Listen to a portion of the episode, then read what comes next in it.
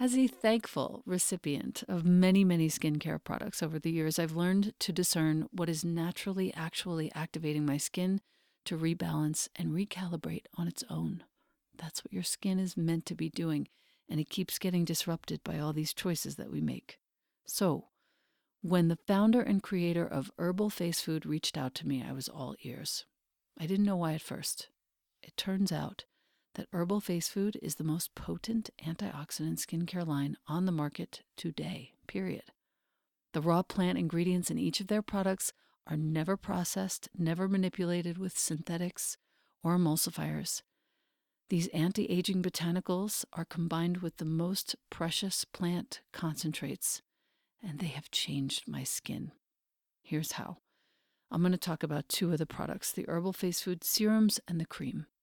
The serums contain powerful phytoenzymes and antioxidants. These are activated and infused into your tissues. They hydrate and increase the resiliency of your skin, and they feel like they're plumping up your face. I use Serum 1 daily. I use Serum 2 when I'm tired and I need extra firming for my skin.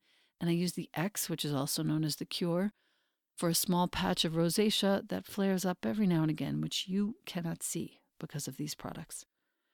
When you feed your skin with herbal face food, you will feel real live ingredients at work. An activating flush, an invigorating tingle, some warmth, all of these are evidence of your skin healing at the cellular level and years of damage reversing. The cream is the most potent moisturizer I've ever tried, and I've tried them all. I live in the high desert. This cream contains 102 of the world's most powerful anti aging botanicals and is also the world's first and only edible SPF with a protection rating of SPF 50 plus. And this is accomplished 100% by plant power. And you can expect intense hydration, soothing for your tired skin. You can expect to see inflammation calmed and rebuilding of elasticity so your complexion looks and feels more smooth, and more radiant. Herbal Face Food is not plant based, it's plant powered. It has the highest rating on the ORAC anti aging scale. ORAC means oxygen radical absorbance capacity. I never knew what that meant before. The highest, over 30 million on that scale. By contrast, vitamin C in skincare rates under 100,000. Herbal Face Food is using all post consumer recycled materials and packaging. They use glass and aluminum, which is super easy to recycle as well. The products and packaging are 99% free of plastics. They contain no ingredients that involve the destruction or harm of any plant, animal, or marine life. These are 100% plants only, these products. These active concentrates are coming from the seeds, the fruits, the leaves, or the flowers of the plants only. These products have been a complete revolution for me. I know that you will love the way your skin looks and feels after using it, even for just a day or two. And the best part is that Herbal Face Food has offered us, you, my community, a code to receive 20% off forever, ever. The code is capital E L E N A 20. Once again, that's my name in all caps, Elena 20, 20. The site is herbalfacefood.com. The code is all caps Elena20. It's not just your first purchase, it's any purchase. You will love these products, and I am so grateful, Herbal Face Food, for the change that you have made in my life. Thank you. Welcome to the Practice You podcast. My name is Elena Brower.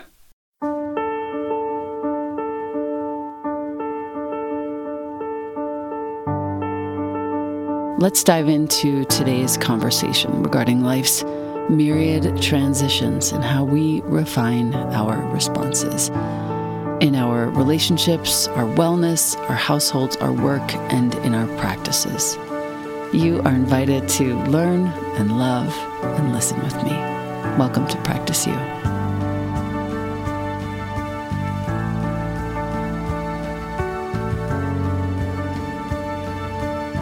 Welcome back to the podcast. I have with me a new friend who is destined to be a great friend. Her name is Susan Ashley Hunt, also known as Sue Hunt. Sue is a published author with Numinous Books. And the reason why we met each other was because Ruby Warrington, who started Numinous Books, formerly of The Numinous, you may remember the blog from back in the day. Ruby sent me this book and asked if I would like to read it and meet Sue and have Sue on the podcast. And I was like, sure, yeah, okay. I trust Ruby, whatever. And it was sort of, you know, non committal. I'll read the book and I'll see. I get the book. I can't stop reading this book. I have had it next to my meditation space for the last, uh, I don't know, since I got it about a month ago. I've gone through the book twice. I have a sense for the very first time in the whole history of this podcast that I need to do a part one and a part two with you, Sue, because it's so rich and dense and delicious and helpful and relevant. And I want to welcome you to the podcast. Thank you for being here. Of course. Thank you so much for having me. I feel very honored to sit in conversation with you. Mm, thank you. Uh, I want to tell my listener a little bit about you first. Radical Buddhist and spiritual guide Sue Hunt walks readers through a nine month consciousness design process to dismantle binary worldview and discover a more contemplative vision of self and reality. Now, let's define binary worldview for a moment. Binary worldview is the thinking that everything we encounter is either this or that. That's the root cause, as Sue says, of so much suffering, oppression, inner and outer conflict in our world right now. Often, the polarization we see in the wider societal structure and social structure is a projection of this same binaried schism that lives within each of us. Now, combining elements of Buddhist and yogic philosophy, which normally would totally turn me off, but this book is absolutely exceptional. And I demand, my listener, that you definitely entertain the possibility of getting it. Combining Buddhist and yogic philosophy with a step by step constructive method, Sue invites us to fully embody the both and mentality. That is the foundation of a more ethical life. So, there are nine binaries in this book. I'm jumping right in. Great. In these, yeah. And in these nine binaries, you've split them up into three sections. I have the book right in front of me. It is so awesomely, painfully dog eared. You have the first section, which is called Rooted in Reality. Private and public is the first binary, sick and well, the second, masculine, feminine, the third. In the second section, it's called Living Heart Action, Lack and Abundance, Hustle and Flow root, and crown. And all of these sound like, oh, yeah, I've heard these before. I don't need to listen to this podcast. I promise you, you haven't heard them explained in these ways before. Please stay with us. The third section, higher octaves of consciousness, which for my little fourth way child inside of me really appreciates this mention attachment and aversion, self will and destiny, past and future. Now, I want to start where we start at the very beginning because private and public is something that has become, you know, really top of mind for so many of us of late. And it's the first binary for a reason. Each of us has experienced the struggle of trying to reconcile public faces, private lives. Okay. Our very identity needs to be integrated and uncovered. All the various identities, plural, all the many masks, as you say, that we adopt to navigate the world. Uh, this is actually the groundwork for interdependent relationships, for ethical behavior. This is why it's first. I have spent the last month with this one. And as instructed, I didn't move on. I've read the rest of the book, of course, but I didn't move on in my own sort of practices. I'm staying with this particular uh, binary for myself for now. The reclined meditation is the subtle body practice, which is so potent and important for me. What I would like to do is find out from you what exactly your intent is for your reader to heal, solve, sort this divide between public and private, and how we can begin to dwell in the gray area comfortably. Mm-hmm. Yeah, I mean that's such a important question. I think that really gets at the root of many of the activities that we deem for each end of the binary and we might not even consciously know that we deem them for oh here's what I do in private and here's what I do in public.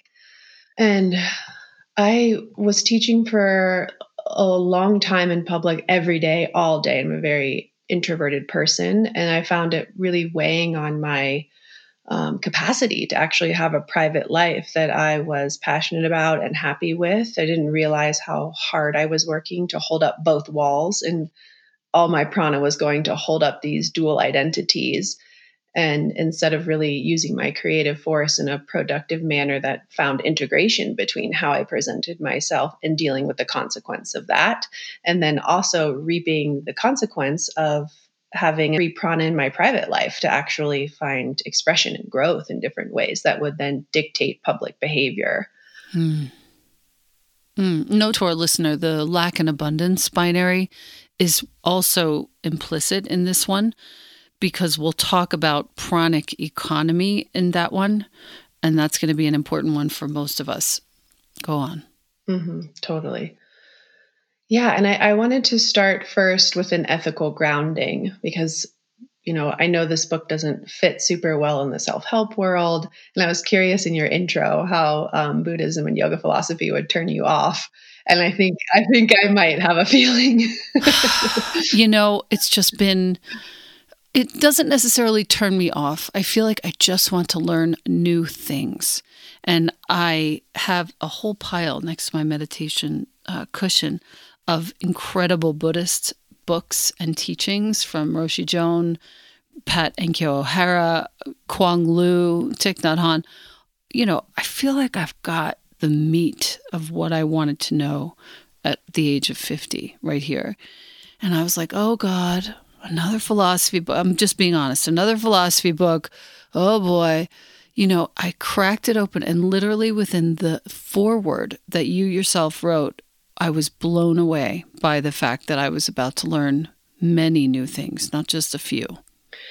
Yeah, I totally feel that. I have also been just disenchanted to a degree, although I love Roshi Joan and all of her work in the world. But one of the things that really inspires me about her work is that it's so engaged and it's engaged really for an older population. And that's how I met Lisa because I used to work at Urban Zen. So I would be in that area where she used to live all the time. Of course. Yeah. And at that time, I was 20 and everyone around me was 45, 55, 60. You know, so now in my mid 30s, I was like, where are all my millennials at?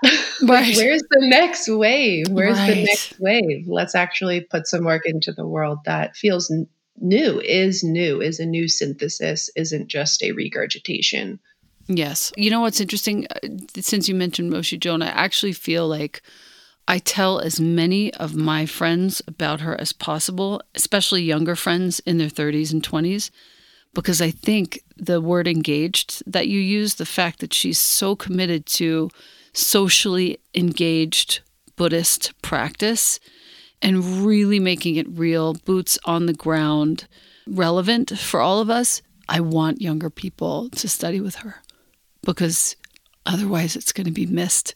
Her understanding and her articulation of things is absolutely priceless, one of a kind, beyond none of us can possibly bring it the way that she does based on her experience. So I tell everybody to get the book uh, Fruitful Darkness and like go study with her as much as you can, take courses online if you can.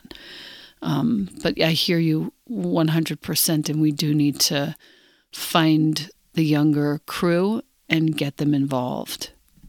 Yeah, definitely. Less of a like regurgitation and passiveness. And I address sort of the commercial idea of non attachment in transitory nature, really hoping to sort of blow holes through that sort of passive spiritual go with the flow kind of mentality that we really see being adopted, I think, in my generation. Mm, that's also in the lack abundance uh, section as well, which I really appreciated. Going back to private and public just for a moment, over the course of a few weeks, the first thing that we started to do in this chapter is develop a bird's eye view of ourselves, meaning literally using witness ability to watch ourselves from the ceiling of all kinds of scenarios. Um, notice how you hold yourself at a party. Notice if you're standing at an event with other people. Check in with your chest, with your arm motions. You ask us the effort it takes to uphold acceptable body language. I started watching all of this and I realized that my expenditure, which again we'll talk about later in the book, was extraordinary. It was so high. And I was, you know, doing all these things to make sure people knew that I was listening or I was present or all these things. And I realized I don't need to do any of that anymore. And the first thing I noticed about this particular chapter in exploration is that it's given me a sense of quietude in my body. And I thank you for that. Good. Um, that's so beautiful. You yeah. know, then you have this baseline between, I know that's from at least my understanding of you, how you are in your internal private relationships. And I know that's how you hold the teacher's seat. So to have much more continuity like that is extremely powerful. Yeah. We could pretty much stop talking right now. That was incredible. That's exactly right. Checking in with how you hold yourself with family, even on the phone with your friends. I noticed I was like cursing a whole lot with my friends, which I don't otherwise do anymore, which is really weird. And I noticed when I'm all alone how I hold myself, which is the third prompt. Uh, I'm on page 35 right now, if you're following along with us. And I noticed myself slumping sometimes, like, ah, nobody's here. Boom. And I started to change my posture and just hold myself in a certain way for myself, which also lent itself. It wasn't an expenditure, I noticed. It was actually a pleasure to care for myself in this way. I really appreciate also, we're going to page 36 now, the private public Venn diagram that you encourage us to create, uh, asking ourselves the following questions about public behavior Why do I behave like this? How do I hope I will be judged or seen? What societal standards say this behavior is correct in this public space? Um, what public behaviors help me maintain my power or my standing. Holy shit. You know, what compromises, ethical compromises, did I have to make to keep this power dynamic alive? These are really deep questions that have forced me, and I'm so glad I didn't read this at 40 because I think I would have been really sad, you know, with some of these answers. But at 50, I feel like I care a lot less about what people think, and I'm finally coming around to be able to answer these questions in a way that feels whole to me. Uh, I'll just go on, and then I have a question for you. Ask yourself the following questions about your private behavior. Still on page 36. What voices in your head do you keep private? Boom this is a lot of uh, the work that I did with the Handel group finally turned me on to the voices in my head. Like I didn't really realize that I was thinking that was God. How do those voices encourage codependent behavior in the private realm? Wow. Two, what private behaviors help me maintain equilibrium? Can I own them instead of hiding them? Making note of them, not to teach others, but to remind ourselves of our own agency. This is so powerful. Three, when I feel challenged or uncomfortable in private, what codependent coping mechanisms have I developed to avoid responsibility for my own internal state? I could literally stop now, right there. That's a big one. Yeah, I mean, the number of times in relationship with both my man and my child and my child's father, thirdly, coping mechanisms that I've developed to avoid responsibility for my own internal state with each of them have become straight to my face, straight to the surface. And I'm starting to be able to see and laugh. Like the sense of humor is crucial in these explorations. Um, you're in your 30s and my question along this moment is this How on God's green earth do you understand this depth at this age? Because when I was 30, I was lucky to be alive. I'm really asking, like, how, where did yeah. you get this from? I mean, I could say the same thing in my early 20s, you know, lucky to be alive. I, I right. think that right. I had a pretty serious University of the Soul, age 15 through age 25. And so that was a real booster shot to my consciousness. And I also think spirituality, Buddhism in particular, you know, I'm an intelligent person, but I won't do shit if I'm not extremely motivated and I really want to do it. And so it was such a schism in my own life of why can't I stick to something? I have the skills, obviously. And until I found really Krishnamurti, Sri Aurobindo, Vedanta, you know, I was a little bit lost. Obviously, I could pontificate circles around therapists and all of these things, but I knew that something was off for me until I really found that deep, deep, deep motivation that I'm not quite sure where this path is going, but this is what I'm extremely passionate about. So that's where I'm headed. Got it. And um, I appreciated the reference to Aurobindo, Krishnamurti, especially because both of them came through in my 30s too and really made a difference in my understanding of things. I want to keep going. Page 37, I just want to sort of breeze through a couple more of these for our listener. I would like for you to actually define codependent for our listener first before I go on, because before I was exposed to what that actually means, I really didn't understand what it meant at all. I didn't understand the depth of pain that people go through when they're really truly codependent and how it's not dissimilar to any addiction where you have to work your way into it to work your way out of it and to really see it. So, if you wouldn't mind to define codependency for us, please. Sure, of course. I think it's when in our central nervous system, we've really lost our state of sovereignty where we can fully own our own emotions and our own experience, and we seek validation in the private or the public space. It can be through our professional life, it can be through our marriages, through our children, that we always have to call back for a reflection that we recognize. And sometimes that reflection is extremely unhealthy. You know, we're not totally conscious of our behavior, yet it's our only real coping mechanism. And so then that programming gets really deeply embedded into our interpersonal relationships where they don't know themselves without us and we don't know ourselves without them. Got it. Okay, so that helps. The parts of ourselves that we reserve for private space with self or partner or close friends can reveal where we enter the codependent private end of this binary. It's not to say you can't vent every once in a while, you say. We're on page 37.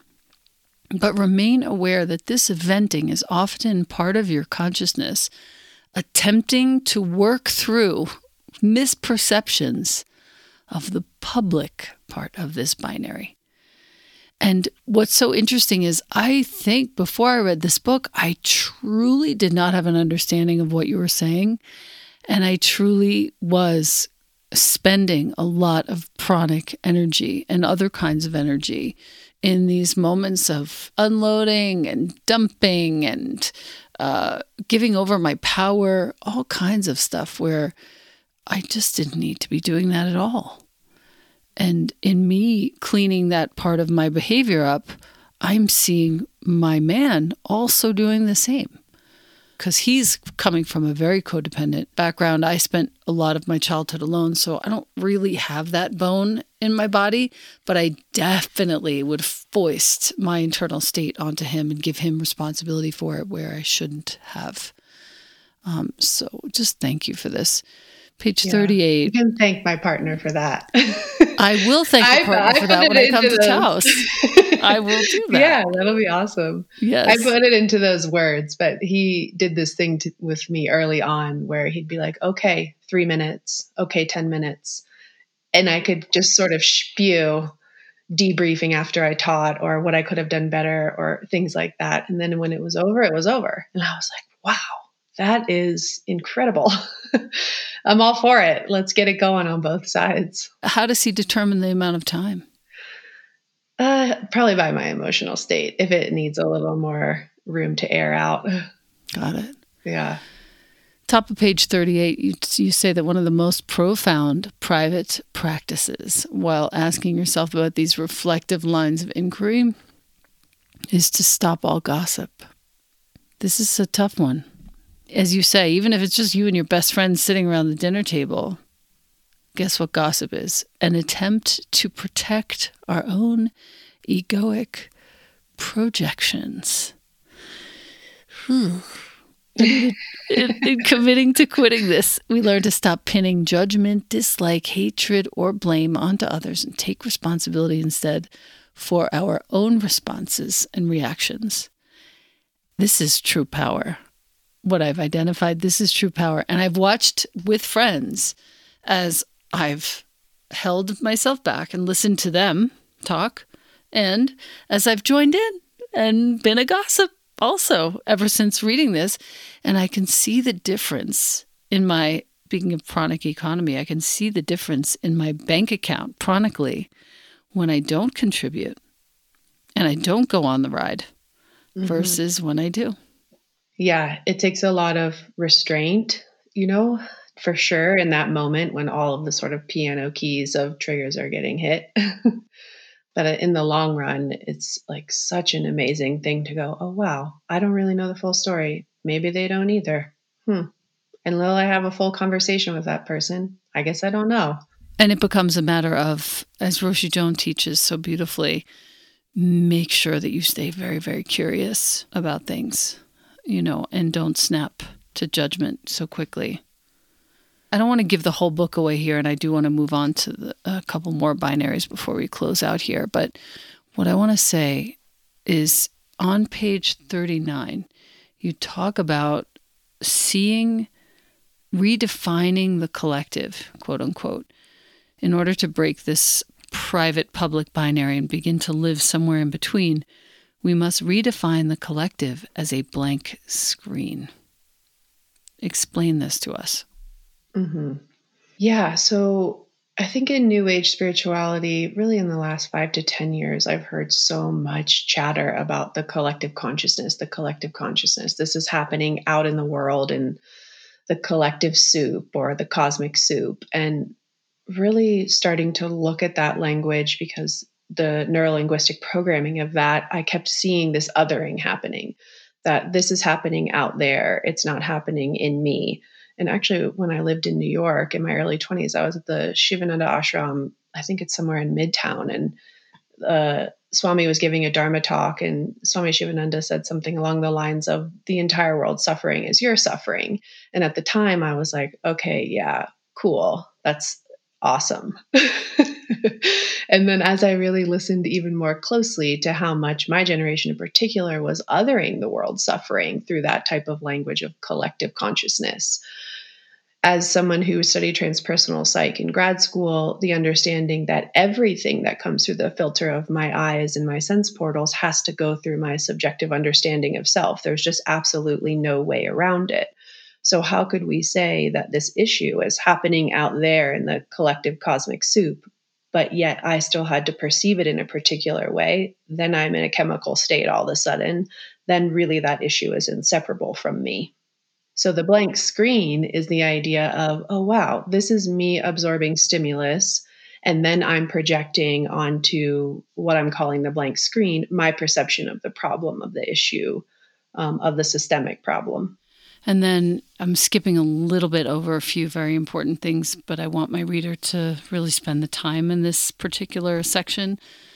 When we catch ourselves nodding along with a certain sentiment, liking a post, reposting a post, posit that in order to agree or disagree with something, we're seeking recognition in that reflection and the question we need to ask ourselves is what are you denying about your own unique context?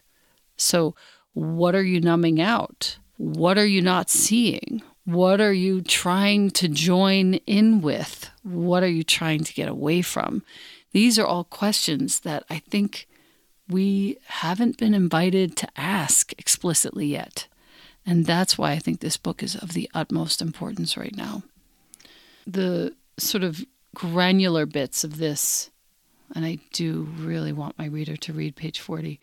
Examine your motivations, intentions, emotional turmoil. Like when you quick to repost something, okay, okay, okay, okay, okay. Can what if you were to wait an hour and make sure that's still what you want to put forth? You know, These are interesting questions. Commit to interrupting the ego structure's futile attempts to seek sameness. Oh, that's an intense one. Oh my God. It's just so awesome.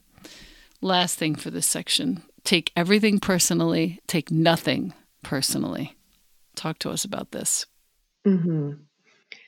Yeah, I mean, I wonder if this would also resonate with you. I've learned so much about myself from swallowing yucky things other people have said to me about my behavior and really getting on my white gloves and going, Did I do that? How did I make them feel that way? Is part of that correct? Why did I do that? What did I wish I had done? you know, to actually not just say, oh, they're so judgmental, or oh, they don't get it, or oh, they're not in my shoes, they have no idea, right? To actually take their emotional response seriously. And then to also have the competing idea and being able to hold that intelligently, the competing idea inside ourselves is do I want to hold that truth that they're throwing at me? Is that something that I would like to um, wear on my identity or not. And there's a really happy marriage there, I think, where you can get really real with yourself and then decide what stays and what goes.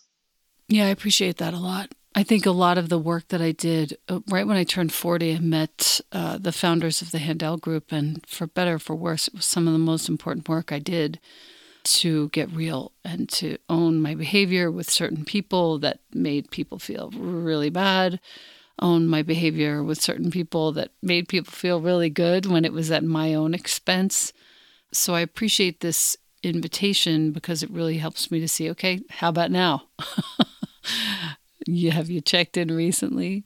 And is there anything that you could do better? Is there anything that you're doing really well? Like it, it's not just calling out, it's recognizing also that, you know, things are hard and you are doing your best and where could you do better cool once you see it don't belabor the issue just take action mm-hmm. um, precisely yeah, i really thank you element for sponsoring the practice you podcast we have been personally using element for well over a year element is spelled l-m-n-t elemental electrolyte salts that have completely changed the game around my house. Every night before bed, James and I split a packet.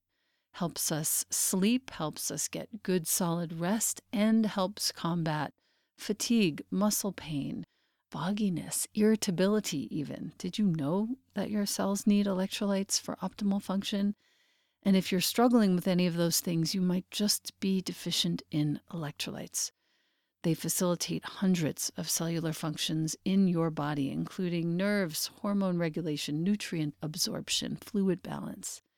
Element contains 1,000 milligrams of sodium, 200 milligrams of potassium, and 60 milligrams of magnesium. No artificial anything in here, no sugar, no nothing. My favorite flavors, as I said, orange watermelon and the chocolate caramel in hot water is just incredible. Element comes in tiny single serving packets you can carry with you wherever you go. They're great on planes as well.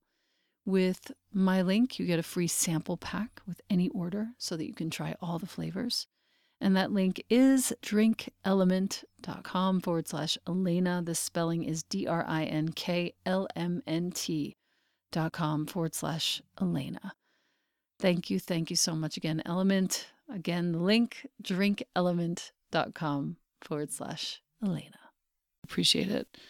The second binary is sick and well, and it particularly resonates with me because in my family there was somebody close to me who was quite unwell and upon reading this chapter realized that I spent a pretty good portion of my childhood pretending I was sick to get attention, which is so weird and tragic and also, you know, I find in talking to people about this very common. Um, talk to us about how this became the second binary and why it is situated in the book where it is. Definitely. So this was definitely Ruby and Bess's suggestion that this come in the first three. it was on the list for sure. Um, I didn't realize sort of how prolific it would be positioning the whole work of transitory nature. And I had to be really honest with myself where I've spent time in the last 15 years, and that is in the wellness, yoga, new age spirituality space. And wellness in particular is something that I've just grown quite averse to in so many ways. And I really wanted to look at that because that wasn't the case when I started my path long ago and was like, okay, I've got all the tools. Here we go. Let's do it. And I think my rigorous study of Buddhism and Zen and meditation, you know, obviously motivated the title of the book. But I think really looking at commercial wellness is very, very important because it's infiltrated so much of our language in the way that we eat and the way that we interact with each other. I mean, New Age spirituality, even entering into politics nowadays. So it felt very important that we looked at our inevitable death. And there's a section, there are so many really important aspects of this uh, binary that really kind of blew my mind. But there's a section on page 54 the healing as wholeness myth. Let's clear this up once and for all, you say. I'm quoting all caps, you are never broken. Much of the self help rhetoric we hear preaches that healing equals wholeness. Beneath this language is a worldview subconsciously rooted in the sick well binary of broken and fixed. Oh my God. And what we don't realize, if you're even listening to this right now, you're part of the perpetuation of this binary a lot of us unknowingly approach our body mind from the following vantage point.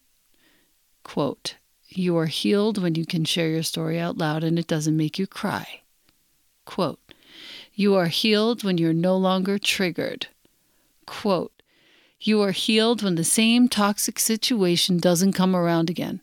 All of this is some sort of kind of putting down of friction on the path which I've seen in almost a daily basis, friction is actually something that helps us to grow into a place where we're less attached and more free. And you even say as much in this paragraph here. We're not seeking to obliterate triggers. Intense situations arise, quote, and I have a handle on how I choose to respond, end quote. Like, that's where the sick well binary is actually healed. Yes. I feel. Yes. Talk to us a little bit about where this came from in your own personal experience, and then we'll move on to the 3rd mm-hmm. Yeah, a lot in my private one on one work, which is where a lot of the anthropomorphized anecdotes come from in the book, is composites of lots of different, you know, personal issues or student issues that I've worked with over the years. I kept hearing people approach me with this internal negative implicit bias towards self as if it was something that they wanted to escape. And they were really, especially in their natal chart, really only willing to look at the lower half of the bell curve and say, like, what's wrong with me? Why do I keep doing this? Why do I keep drawing this kind of person into my life? Or why can't I manifest the job that I want? And I kept thinking to myself, like, wow, I think it's actually the web of thinking that is causing this suppression almost of someone realizing their unique skill set and that no one else has it. And no one was really going, hey, hey, you in there.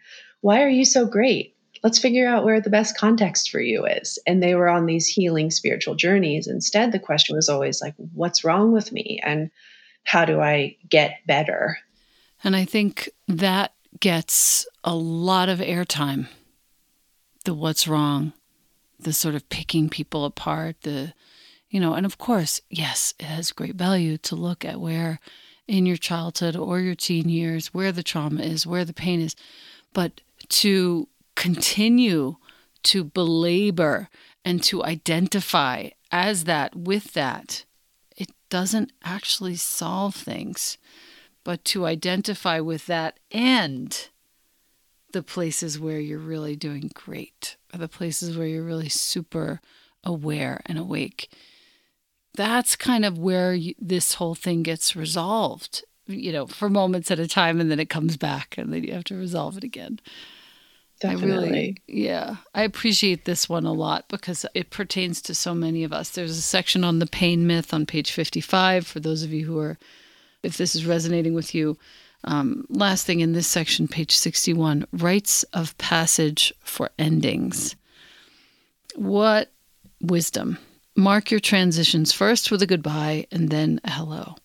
Moving from grade to grade, city to city, job to job. We have this modern cultural habit of throwing a party, celebrating newness, but the closing of the door isn't acknowledged. I remember when I moved out of my apartment in New York finally to come here to the desert, my girlfriend, Ali Bogard, whom you'll have to meet soon, uh, she instructed us in a way to step out of the threshold of the apartment in a very certain way, to pull all the parts of ourselves from all the corners of that space, and to bring ourselves with us rather than leave little sections of ourselves there unwittingly. Oh, it was so beautiful mm-hmm. and it really helped beautiful. me to move forward. Yeah. What prompted that section for you?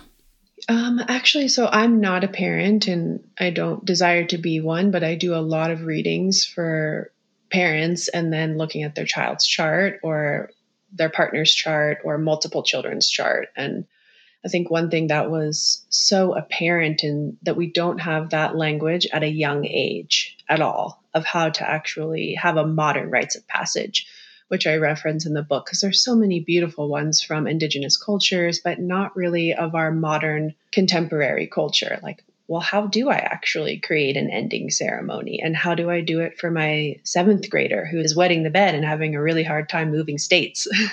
you know, it became like a practical necessity almost, I think, inside family units. That one we could unpack for days.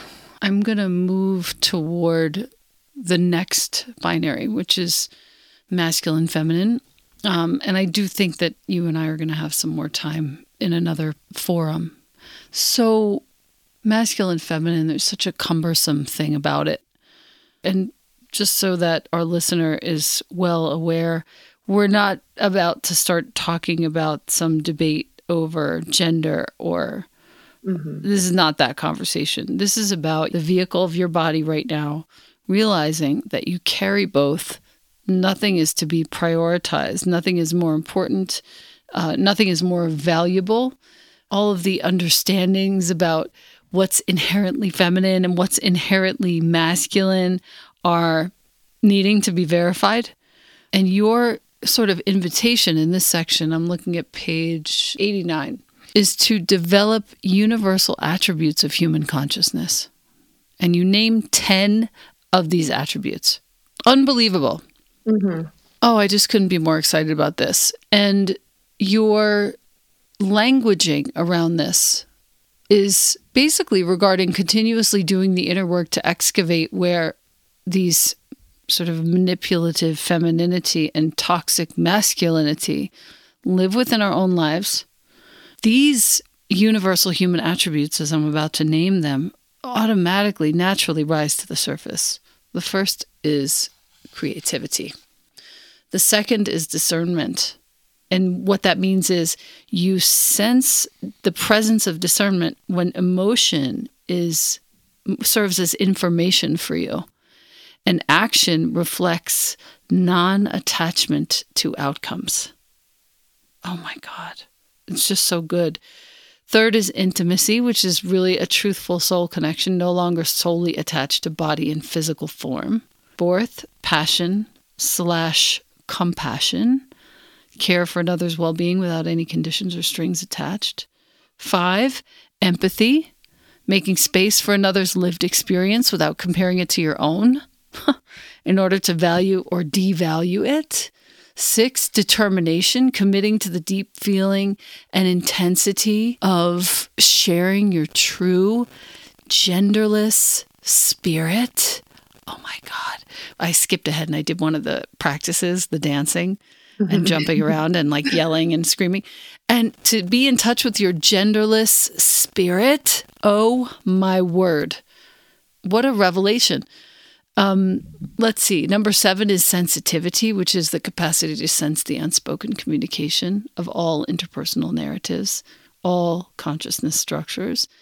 Eight is intuition, pure receptivity, deep existential listening. Nine, equanimity, meeting each moment as neither masculine nor feminine, but with resilience and cohesiveness. Oh my God. and I'm just, I, I'm so impressed. And then 10 is openness. Last but not least, the checks and balances system for the ego structure.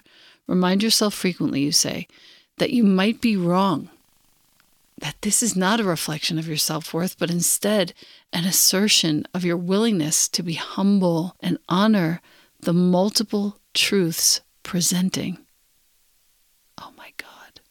This is what you refer to as body as vehicle radiant, loving, fluid, home. And I have to read this before I talk about the subtle body practice. May we all seek to set ourselves and others free from the social prison of gender as we break the masculine feminine binary through lived action and novel structures of consciousness. God bless you.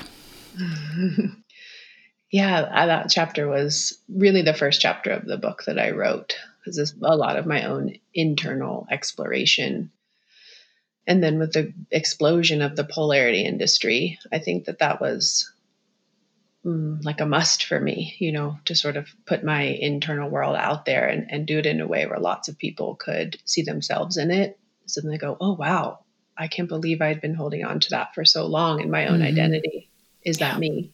Yeah.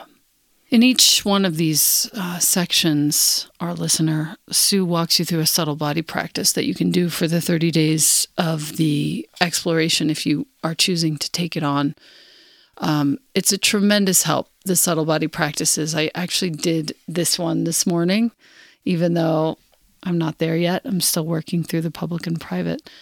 But the breath work and the meditation were really beautiful. The movement, the mudra. For our listener, they're all very simple, but very potent, very profound. And you can feel that they weren't just chosen for the chapter, they were chosen because they will elicit a very certain level of observation in you that dovetails really appropriately with the matter at hand. So thank you for that. Yes, of course. I thought that was so important. Yeah. When we go into the fourth binary, we're now in second section. I'll just go through a couple more and then we'll do a part two together. I wanted to talk about this one today because it's lack and abundance, the pranic economy. It's so um, this is the most important one I feel for this moment because so many of us are going through this recalibration of what it means to be hardworking, recalibration of what our income is. The way you speak about pranic economy, I think, is really important to hear you talk about it. Um, can you maybe give a little sort of background on Lindsay, with whom you begin this chapter, a longtime student of yours, and how this became such an important part of this book? I'm sure you've heard this too. Like, how do I get my professional life to match my spiritual life? Or I want to work for myself, or I want to be able to start my own business where my ethos can grow and I feel real alignment, alignment, alignment. You know, that is a really popular word. And when I got down into the nitty gritty with lots and lots of body minds of, you know, asking for alignment, but then having a certain misperception of how they're actually spending prana and you know that can be in cash flow that could be in time that could be in attention that could be um, being dismissive of earth's resources. And the imprint that that leaves really on our karmic pool table i think really needed to be addressed as this cohesive unit of not just in a capitalistic way or extractive capitalism money and resources that we currently deem valuable but what are all of the dismissed resources that are actually co creating with the universe all of the time that we aren't aware of how we're spending them? And so that was really the birth of the human resources report at the end of the chapter to look at renewable and unrenewable energies in your life.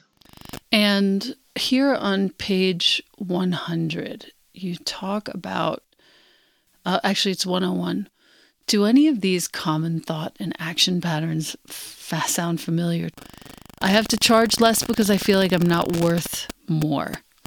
I'm barely making ends meet, but I'm too scared of rejection to ask for more money. I need to get the name and branding perfect before I can charge more. Hmm. I love doing this, but I'm anxious all the time because I'm not getting the numbers I need. Okay. All of this is the You call it the anxious lack based abundance meta dialogue firing within us. Maybe I have enough today, but what about my future? If I opt out of this paradigm, my resources will drain away and I'll be left destitute.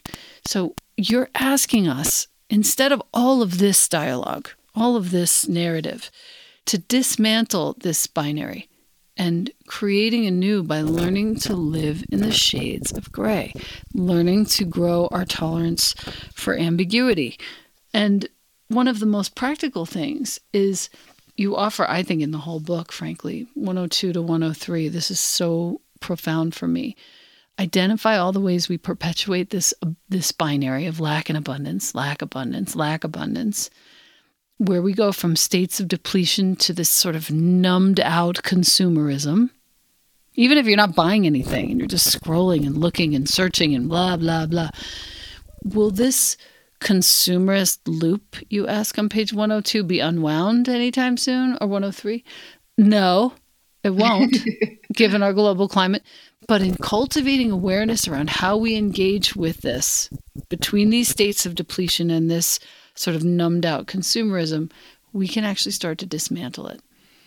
You have the most incredible prompts here Ask yourself what is the dominant feeling attached to an urge to spend or acquire? What inner truth am I actually avoiding by spending energy in this way?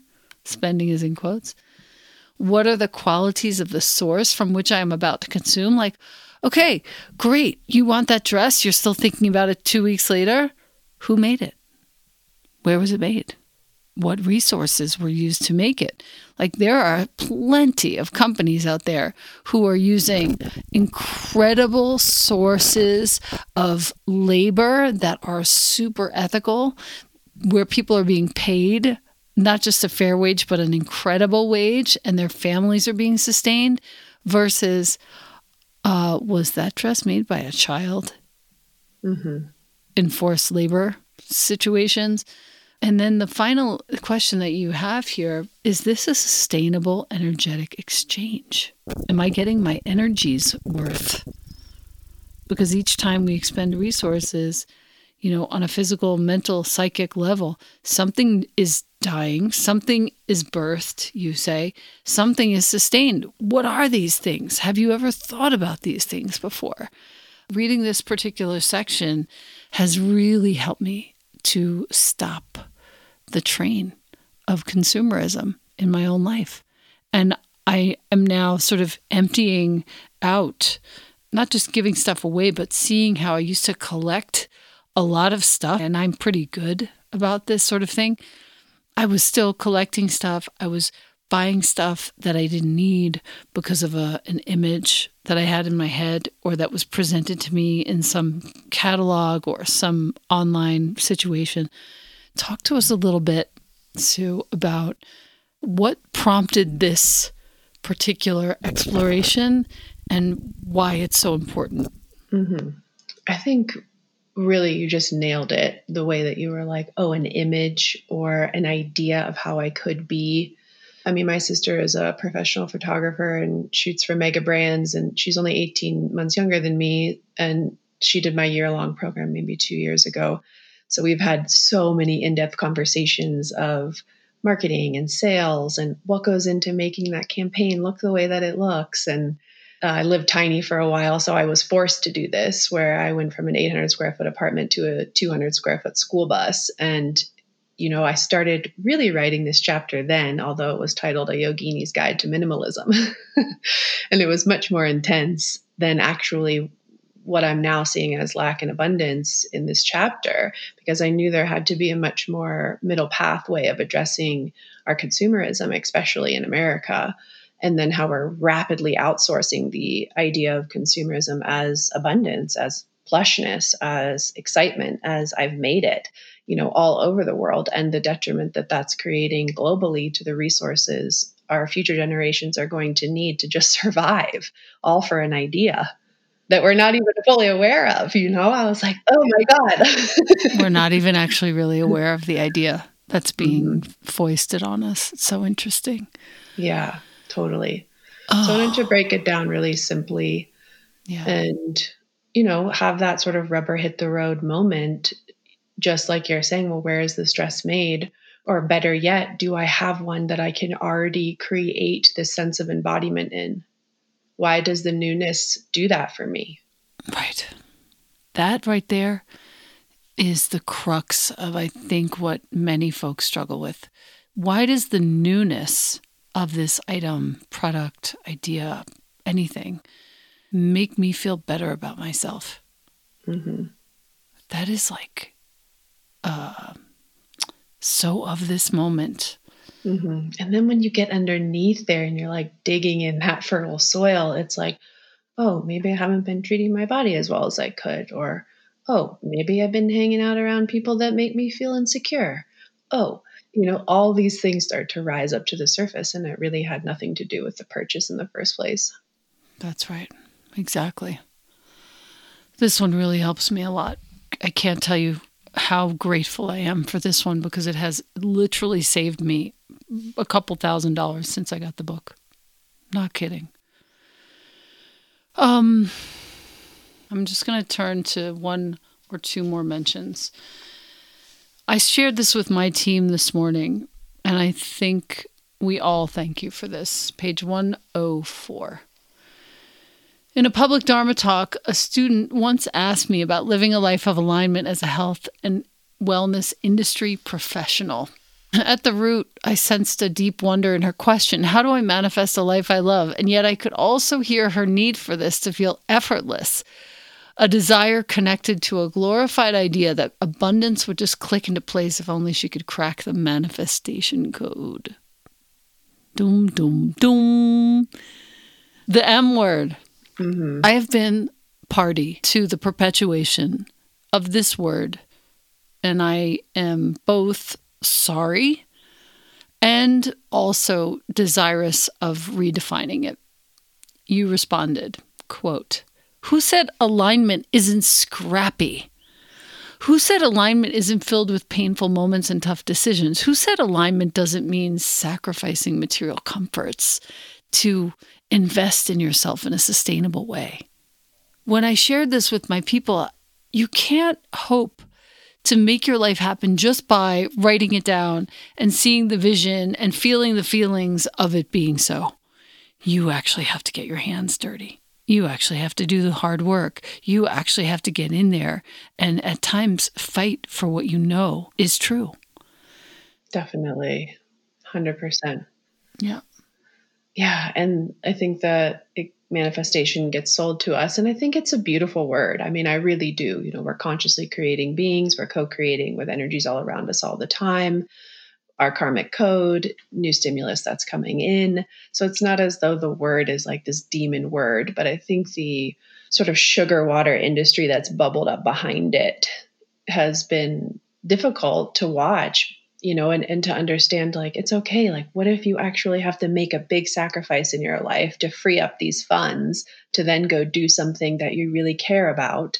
Or we can just keep wishing that it will happen, but really our actions aren't aligning with our deepest driving desires at all. And we're in this schism all the time. Yeah, this is a big one.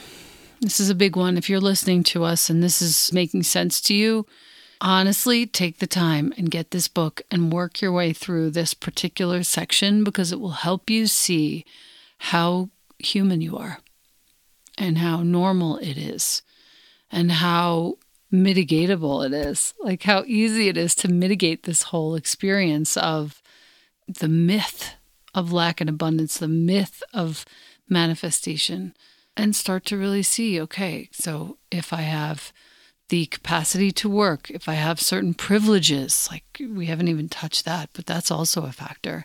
Um, you know, what does that mean? What responsibility do you have?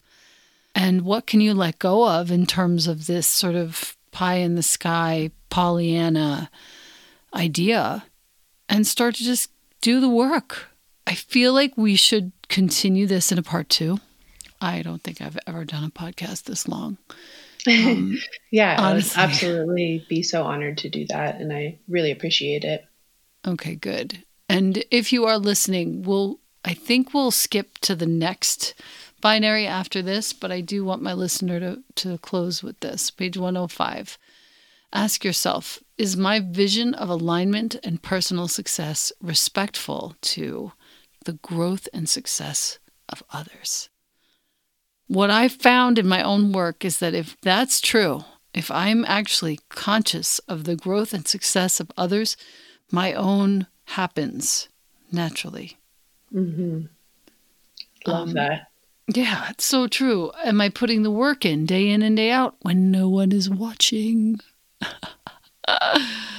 that's so good. For a long time, it was just when people were watching. Yeah, I think that's a normal phase too. I really do. And then it breaks apart. it breaks apart and then we get yeah. older.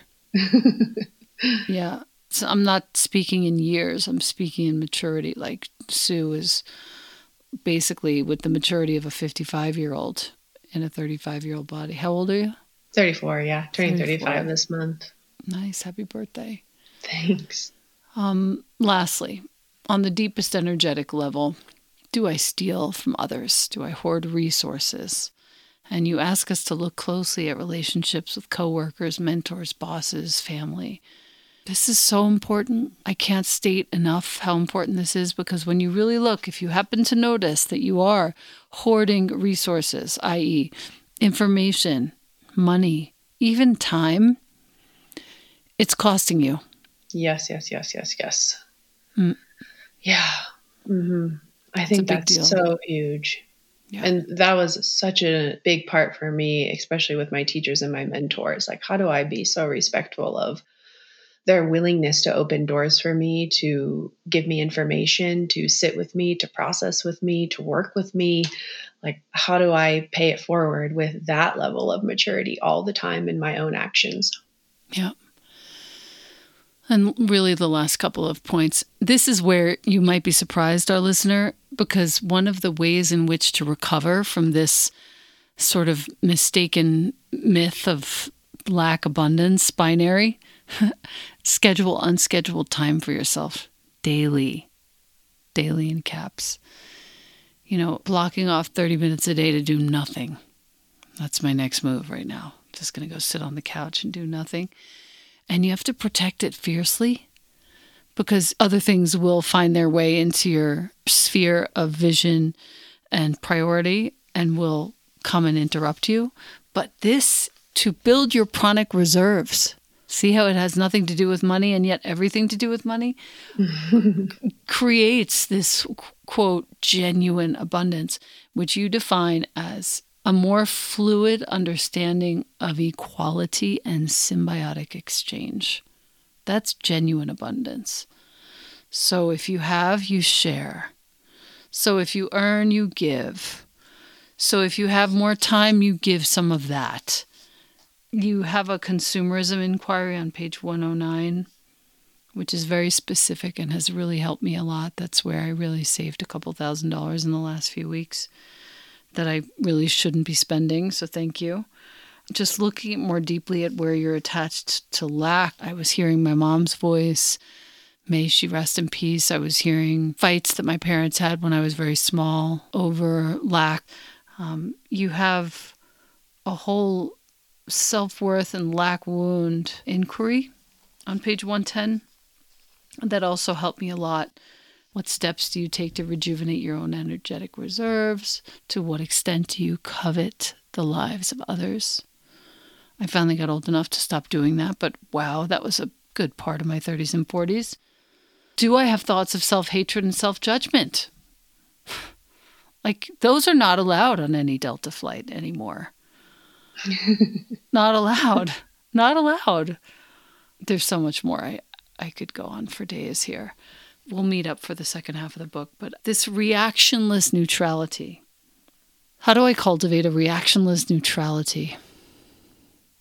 Like, actually, I'm getting a really good level of practice with my almost 15 year old kid who is awesome, really awesome, and has weathered a lot of change in the last year and a half. That reactionless neutrality was what drew me into yoga in the first place. was what drew me into almost every teacher with whom I stuck around for some time. And we can't value that enough. And I would love for you to close us out with talking about what this means to you, this reactionless neutrality. I think it's really the quietness in your central nervous system before you sort of throw up this sharp edge to really know yourself like the back of your own hand and go, I might do, I might do, I might do, I've heard myself do before. Is that appropriate now?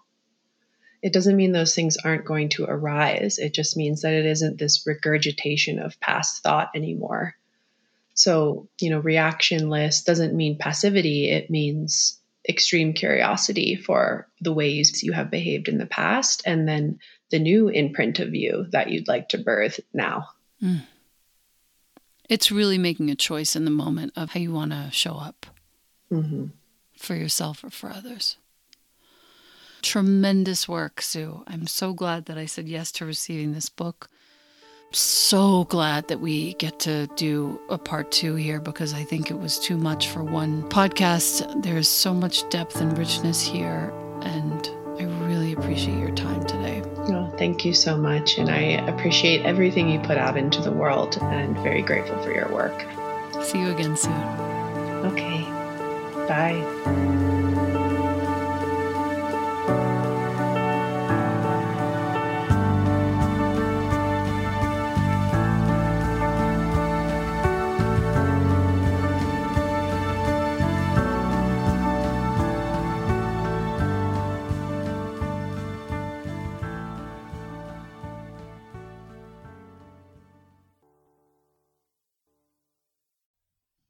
Thank you, AG1, for sponsoring the Practice You podcast.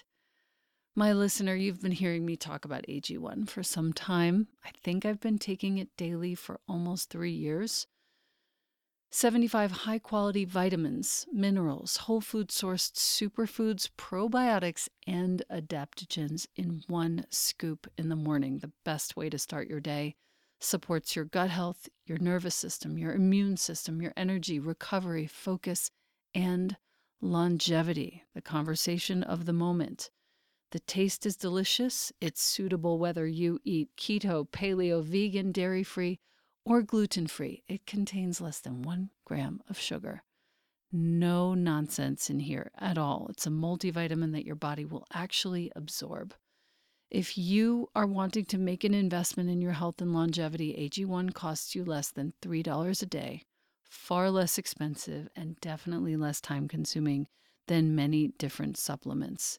Reclaim your health, arm your immune system with convenient, delicious daily nutrition. And since you listen to the Practice You podcast, Athletic Greens is giving you a free one year supply of immune boosting vitamin D and five free travel packs with your first purchase. All you have to do is go to athleticgreens.com forward slash Elena. Once again, that's athleticgreens.com forward slash E L E N A. Take ownership of your health, my listener. And thank you, Athletic Greens and AG1.